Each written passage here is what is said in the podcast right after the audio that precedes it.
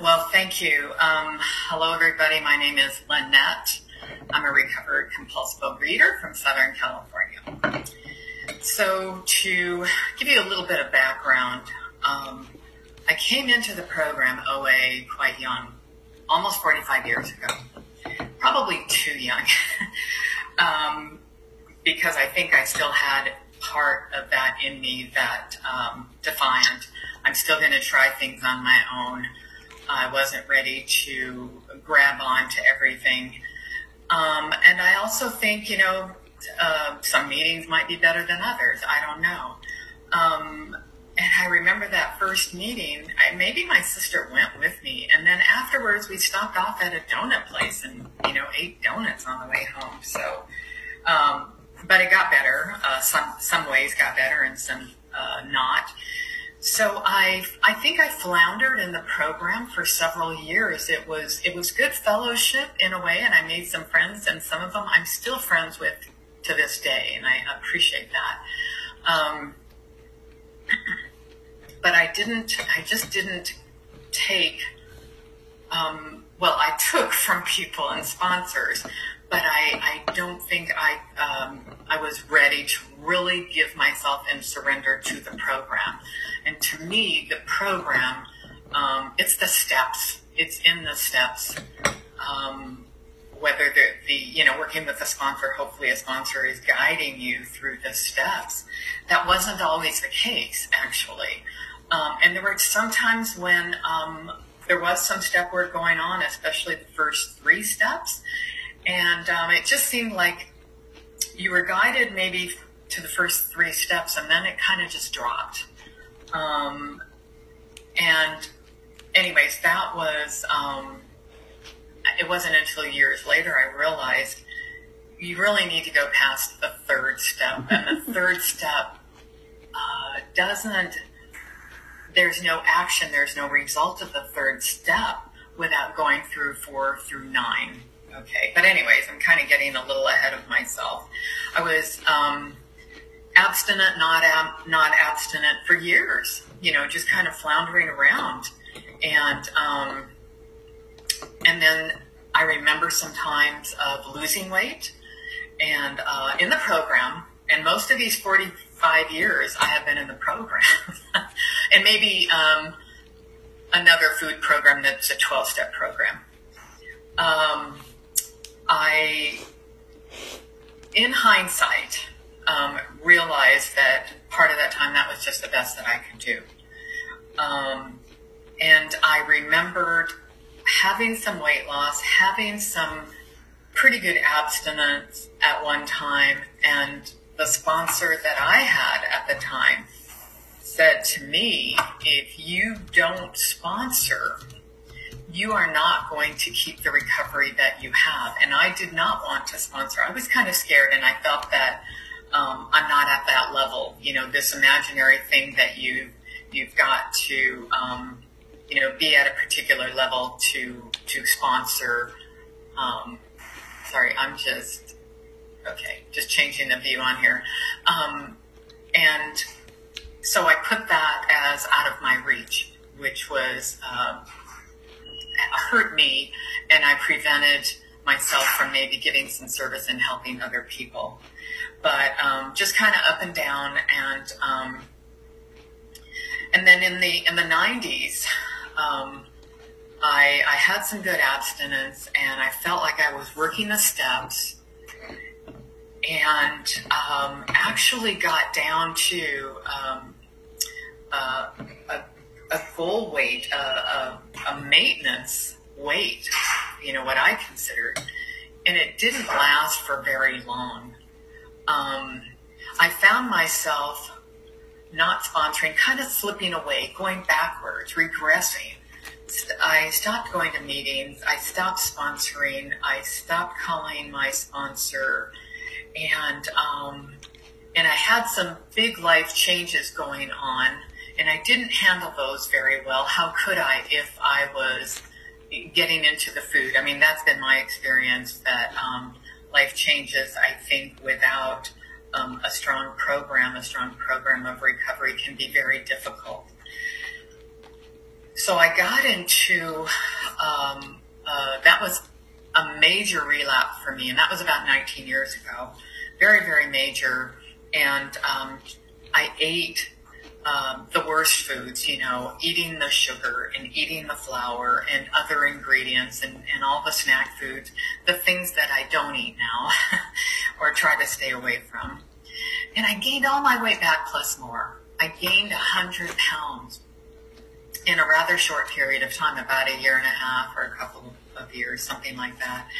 And I used to judge people at meetings. You know, they came back, oh, they gained weight because I'm thinking, well, how do you do that? How did you gain your weight? You gained it all back, all back plus more. I mean, this was in my mind. I didn't say anything, of course, but I just didn't understand that. Well, I tell you, after that relapse, and then when I returned, I did not judge anymore um, because I experienced it.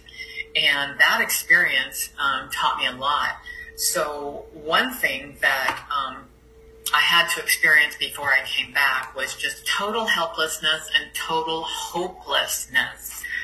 I wanted to stop eating. My mind wanted to stop, but my body couldn't stop. And why is that? Because I have an obsession, and, and uh, the doctor's opinion um, actually talks more about the allergy and more about alcohol, alcoholism talks about the obsession. So I had the obsession of the mind. I always knew that.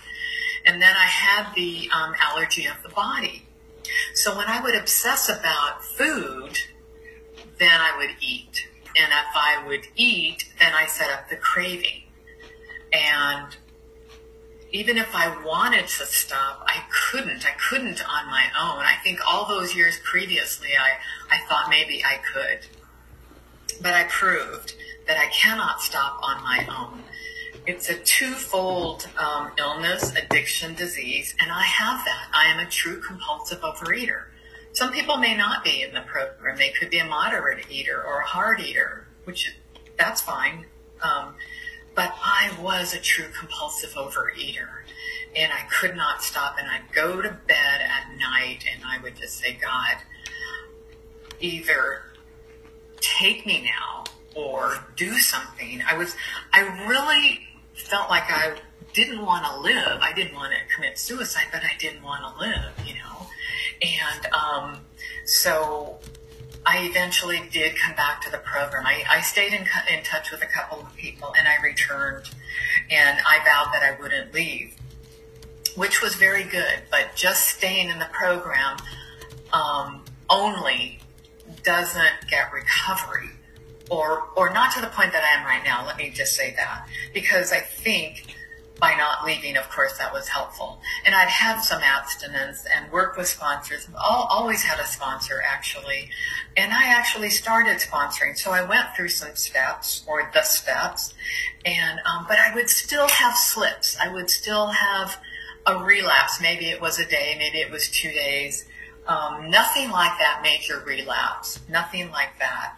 And I would lose weight and um, I remember being in graduate school in, from 2003 to 2006. And I thought, wow, what a difference. Undergraduate, I couldn't get through school without eating. Graduate school, man, I can't get through school unless I'm abstinent. You know, I needed to be present. I mean, I just noticed that big, uh, big difference. And so I was grateful for that and happy for that. Um, and so I, I continued on. I, I lost some weight. I've as I said, I've always had a sponsor. Um, I felt like there was some spiritual recovery, um, which I've always thought that my program, I was weak in the spiritual aspect. And that's the most important aspect, the spiritual part. When we recover from that spiritual malady, that soul sickness that uh, is in the Big Book and, and in the 12 and 12 that Bill talks about, when I recover from the spiritual malady, then I recover physically and mentally. And I was kind of focused on the physical and mental part often. And um, and for me, that that spiritual malady is really focusing on on uh, step two and step three, and making sure that I am thorough about those, because I didn't really want to surrender uh, my will and my life and my, and everything to a higher power of my own concept, whatever, you know, the God of my um, concept, which was real important to me, my own conception of a higher power. That was the only way that I could do it. Um, and I remember a few years ago thinking, and, and again, I was I was down to a normal weight, and um, which I was I was grateful for. And without the program, I would never have married my husband seven and a half years ago. I married late. I was never married before. Um, but without the program and some recovery, that would never happen. But I remember thinking, you know, sometimes I, I felt like my program was pretty good, but I would still be on the fence sometimes about certain foods. You know, chipping away maybe at eating extra, eating in between meals, um, maybe binging, sort of a bingeette on abstinent food. Um, and I thought, wow, that's really not what I want to do. That's not the kind of recovery I want. But I did tell myself, and I think I really truly believe this. I thought if this is the best that it gets, I'm okay with it. And I really was. But I felt that I was missing out, that there might be something more. Um, and there was. Um, I made an outreach call to somebody um, and she told me about this meeting on the phone every morning. And okay, and I started listening. And I was blown away by the structure of the meeting, by the recovery of the people um, on the meeting. Um, and I listened for three months and I thought, I want a sponsor that does this. and I want to go through the steps again this way. And I did. And we went through the steps using the big book, um, reading every page, doctor's opinion, all the way through to page 164. We, I think we, we skipped um, to the wives and employers and one other thing, but all the way through. And, and doing inventory according to the big book, you know, how it's done there. Um, and when I gave away my inventory, I really felt a spiritual experience. I really felt connected to my higher power. I was unblocked. I could feel there was a channel, and um, and it was wonderful. I couldn't wait for the next step because this, I think, was really what I wanted. Didn't know exactly what it was, but this was it, and it took me off of the fence. Um, and and um, I have been listening to that meeting almost daily for four years and have been sponsoring that way. It, it is an OA meeting, but I just really love it. And, um, and I do other OA meetings also, but that's how I sponsor. So what does that have to do with relapse?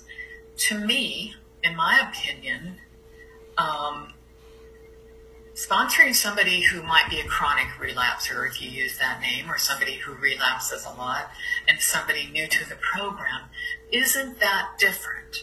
Okay? I might have a different way of taking somebody through the steps who is a chronic relapser. I'm doing that right now with somebody and she's on her eighth step. She's going to be, we're going to go through all that on Saturday. And, um, and she hasn't been able to do that for a while. So it's working the steps. Relapse, work the steps. Brand new, work the steps without fail and without stopping. That hasn't been my story all the time, of course. Um, it's a tough lesson to be in the program for years and years and not work it how I really wanted to or how I really do right now. And I would say it's almost wasted time. You know, I got to the point where you know, I'm at, I'm on the last third of my life, right? so I can't think that, oh, I can, I can recover in the future. I'll do it later. No, I, I did that. Those years are gone. They're over with. How do I want to live from this moment until I die? Really. I want to live recovered. I want to live abstinently. I want to live working the steps. Now, I'm not perfect at it. Um, I've had some small relapses, you know, in the last few years, but I have to say they weren't on the sugar and flour foods, thankfully. Um, they were maybe five minutes, you know, um, food in between meals, extra food. And I know that at one time I would say, well, I would still, I would still be abstinent. And, you know, it's, it's a call between, say, me and my sponsor, but ultimately up to me. And so maybe I've been kind of hard. I don't know. And it doesn't matter. So I've probably had six months, you know, of the kind of abstinence that I want. And hopefully that's it. I don't have to have any more extra bites or go into the kitchen in between a meal and look around. I don't do that anymore. I don't look in the refrigerator. And I do feel neutral around food that people talk about. The big book talks about that. Um, and and uh, in the doctor's opinion, you know, Silkworth, he mentions about three or four times how the alcohol had to be put down and all forms of alcohol. Hmm, so how does that apply to me? I had to put down my alcoholic foods. And what are they? Well, I had to make a list of what those are and work with my um, step guide or sponsor. What are my alcoholic foods? My alcoholic foods may be different than yours. And I was in a program for quite a few years where the food was the same for everybody. And um, and that might work for a lot of people, but I felt towards the end that there are some foods on here that aren't maybe right for me and other foods that are not on the list that I could eat. So, so we tweaked that, you know, I, I made some, um, some adjustments to that and, um, and that has really worked, but it, it's, that's an individual thing. And, um, so yeah, what else, what else do I want to say that, um, I just feel that I don't have to relapse anymore as long as I'm in the big book, working the steps, uh, according to the big book. I'm always learning something in there. Um, and w- working in 10, 11, and 12, but always growing from that. When something comes up, as it always will, because that could take me back into relapse, those irritations and daily disturbances, disturbances and resentments. I need to do a 10 step. Call somebody, write it out, go to my higher power, do a 10 step. And I'm doing that 11 step every morning and every night. And then making outreach calls, taking outreach calls. This has to be, I need to be diligent about this. So I continue to do what I've been doing for the last four years and making that closer contact with my higher power. That spiritual growth continues. Thank you for letting me share.